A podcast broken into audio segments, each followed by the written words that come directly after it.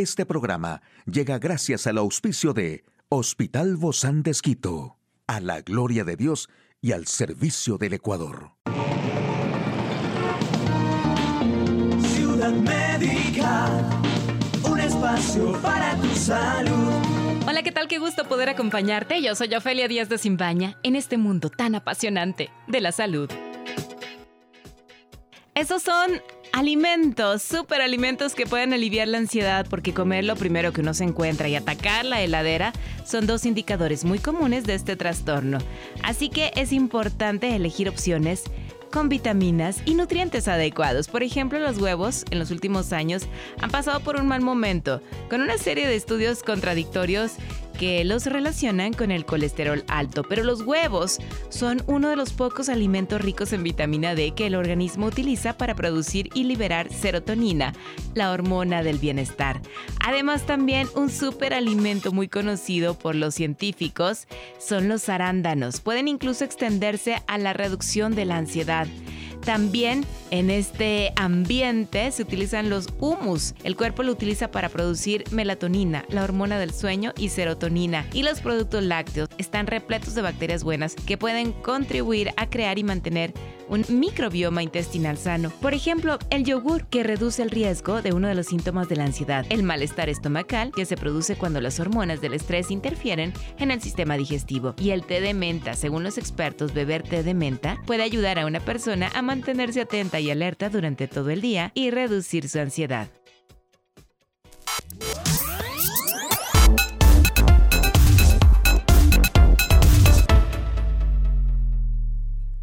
Aquí el detalle de la información más actual en el campo de la salud. Alimentos ultraprocesados se relacionan con un mayor riesgo de muerte por cáncer de ovario y cerebro. ¿Qué ocasiona el hígado graso y cómo prevenirlo? Estas son las señales y los síntomas inequívocos de que tienes la testosterona baja.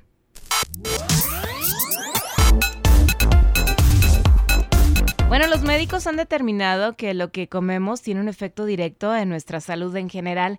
El cuerpo requiere nutrientes específicos para realizar sus tareas rutinarias. Además, una dieta saludable está relacionada con la reducción del riesgo de padecer ciertas enfermedades, incluidas las cardiovasculares, la diabetes tipo 2 y el cáncer. Investigadores del Imperial College London indicaron que comer alimentos ultraprocesados aumenta el riesgo de una persona de desarrollar todos los tipos de cáncer, específicamente cáncer de ovario y de cerebro. El estudio se publicó recientemente en la revista Clinical Medicine Trust Sure. Los alimentos ultraprocesados constituyen la cuarta categoría del sistema de clasificación de alimentos NOVA.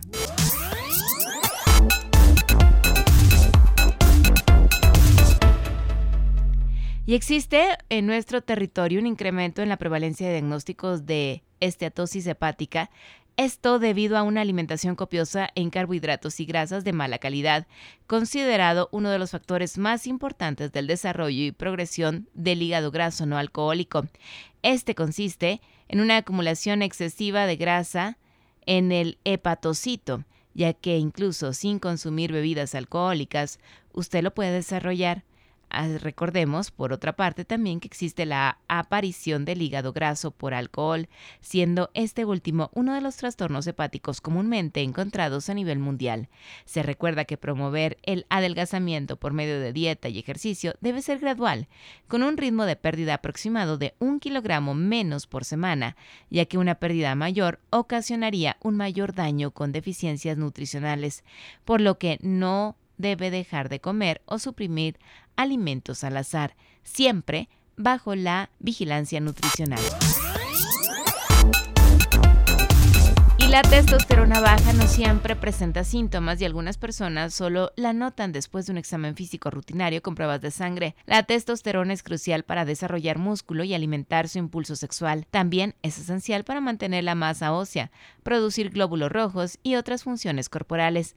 Esta hormona estimula los tejidos del pene para que produzcan óxido nítrico, el cual inicia varias reacciones que causan una erección. Los receptores de la hormona en realidad existen en todo el cuerpo, desde el cerebro hasta los huesos y los vasos sanguíneos, tal como enseña Men's Health. La testosterona es crucial para desarrollar músculo y alimentar su impulso sexual. También es esencial para mantener la masa ósea, producir glóbulos rojos y otras funciones corporales. Esta hormona estimula los tejidos del pene para que produzcan óxido nítrico, el cual inicia varias reacciones que causan una erección. Los receptores de la hormona en realidad existen en todo el cuerpo, desde el cerebro hasta los huesos y los vasos sanguíneos, tal como lo señalan los expertos.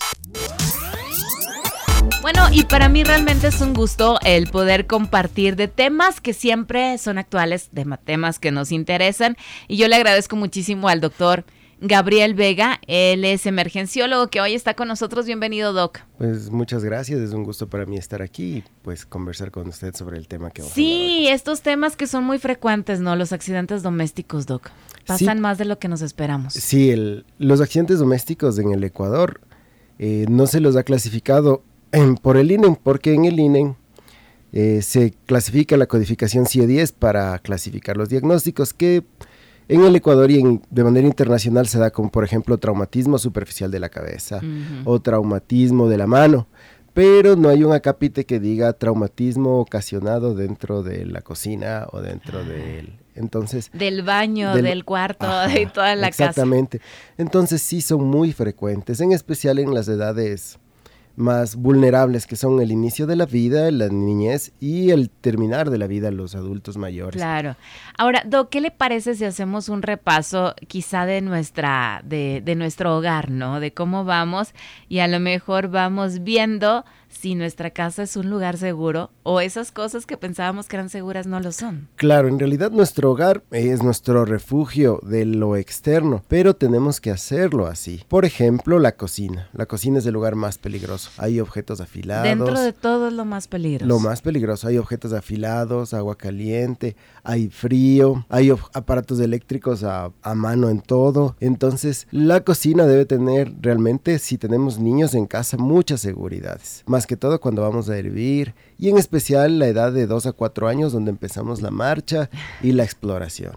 Ahí los niños corren el, más, el mayor riesgo para las quemaduras y cortes. Y hay, hay estas en las agarraderas, ¿no? De, de, las, de las cocinas, ligas, hay algunos aparatos que se colocan para seguridad, pero ni eso basta, ¿no? Muchas veces. Siempre la vigilancia cercana es mejor. Se ha visto que durante la pandemia hubo menos accidentes dentro del hogar con los niños. Y eso era porque la cercanía que teníamos con ellos era, era mayor, era mejor. Nuestra vigilancia y estábamos padre y madre en casa. Ahora a veces los niños de 10 años, por ejemplo, pongamos una edad, llegan a casa y le dice la mamá, calienta tu comida y ya está en la cocina. Y encárgate del chiquito. Ajá. o, dale de comer al bebé hasta que llega tal persona a cuidarles. Y entonces hay ese tipo de cosas. Y no está mal, ¿no? Porque es parte de nuestra Obviamente es el, el, área de crecimiento, pero la seguridad debe siempre primar. Entonces, si el niño va a calentar su comida, un microondas es fácil de utilizar. En lugar de calentarlo en la estufa, pues calentarlo Aunque en el no es tan saludable, ¿no?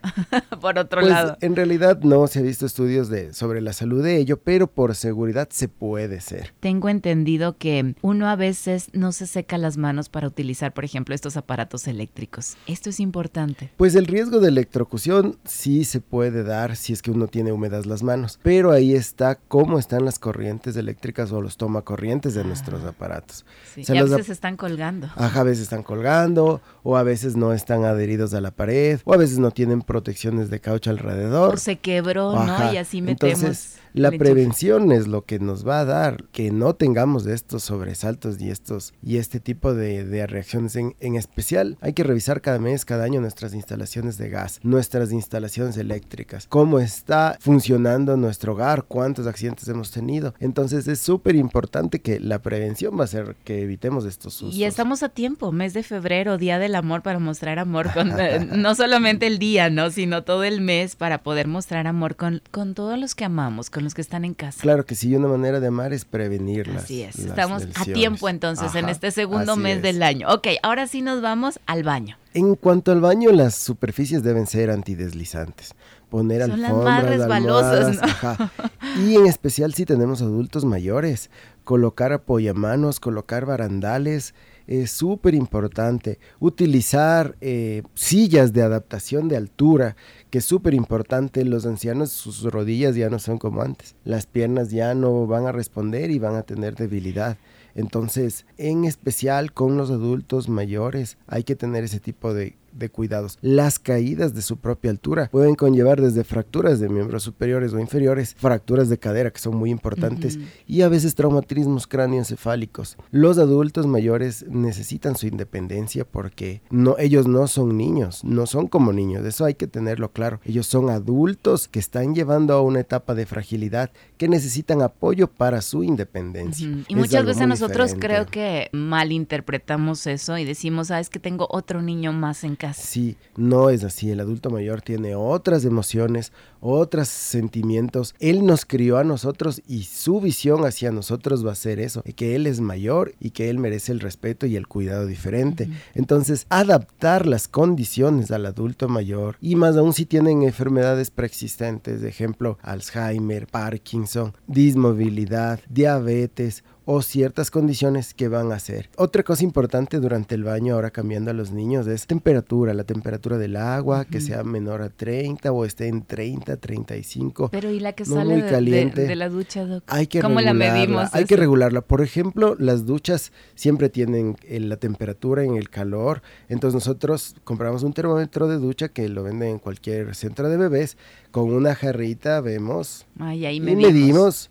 Y luego, pues. No es nada la- más meter la mano, No, entonces yo siempre Para los niños muy pequeñitos no, Ajá. pero los niños ya más grandecitos obviamente que ellos van a sentir y van a de- eh, evidenciar que ¿Qué es lo caliente más y no para o ellos? no. Evitar las duchas con estas resistencias eléctricas. Ay, son Cuando, peligrosas. cuando se dañan, sí, las resistencias eléctricas crean campo eléctrico dentro del agua, se hierve, se calienta y luego se saca la resistencia. No olvidarnos de desconectar antes de sacar la resistencia eléctrica. Igual la plancha, cuando estemos en un lugar de planchado, es otro, otro tiempo que nos puede causar lesiones a los niños y a los adultos. Y antes de pasar al cuarto de planchado, Doc, todavía estamos en el baño y, y siempre me pongo a pensar que a veces cuando uno se seca las manos o, o no se las seca y se las lava, escurre, ¿no? Toda el agua y queda toda el agua regada y Claro, y, obviamente... uno puede caer. Entonces, sí, tener las, las superficies antiadherentes con alfombras, etcétera, diferentes eh, stickers o situaciones van a servir a que nosotros evitemos el resbalón. Y hasta el uso de zapatillas. A veces no utilizamos estos dispositivos, estos zapatitos que nos usan en casa y hay el resbalón y hay la caída. ¿Es que mejor andar descalzos o andar en, en chanclas o Eh, más en sandalias? En sandalias en pienso yo cuando vamos a entrar al baño. Y eh, en casa pues evitar el uso de, o sea, de los calcetines que sean muy resbalosos, Uy, etcétera. por eso los calcetines andan como están, ¿no? Ajá, Todos, todo el mundo todos los utiliza sí. así. Es más cómodo a veces, Sí, pero es más peligroso más también. riesgoso. Uno piensa que un accidente puede ser leve en casa, pero no puede ser complicado de tratar y atender. Hace un es. momentito usted hablaba de la tabla de planchar, del planchado. Ay, qué cosa tan impresionante, ¿no? Esos quemados que a veces llegamos a Claro, ver. o sea, puede, claro, si hay un niño o uno está en este proceso del planchar, eh, hay que tener siempre la precaución de tener la superficie estable, porque a veces los burros de planchar son el que tenemos de 10, 20 años y es inestable. Burro o tabla de O planchar, tabla de ¿verdad? Le llamamos, ajá. claro. Sí, entonces en un lugar alejado, hay algunos que se pueden empotrar hasta en las paredes. Las paredes, sí. y tener un área específica solo para eso. No planchar mientras se ve la novela, mientras se ve la televisión, Es que eso es mientras más se hace. entretenido, Doc. Ajá, es un factor distractor. Que no vamos a estar alerta de otras cosas, que no sea o el televisor o la plancha, sino vamos a estar planchando y cuidado a nuestro hijo, a nuestra familia. ¿Sabe qué, Doc? Nos quedamos cortos con esto y lo voy a comprometer para que venga en otro momento y hablemos de todas las otras partes de la casa. Todavía nos faltan algunas habitaciones, ¿verdad? En Sí, la casa. Sí, claro que sí, donde hay que tener un poco de más de Así es, entonces haremos una segunda parte. Muchísimas gracias, Claro que sí. querido doctor Gabriel Vega, emergenciólogo del Hospital Bozán de Esquito. A usted, amigo y amiga, hay que prestar atención por donde andamos en la casa. Un abrazo, hasta la próxima. Muchas gracias. Un espacio para tu salud. Puedes escuchar de nuevo este programa en hcjb.org. Este programa llegó a usted gracias al gentil auspicio de Hospital Bozán de Esquito, a la gloria de Dios y al servicio del Ecuador.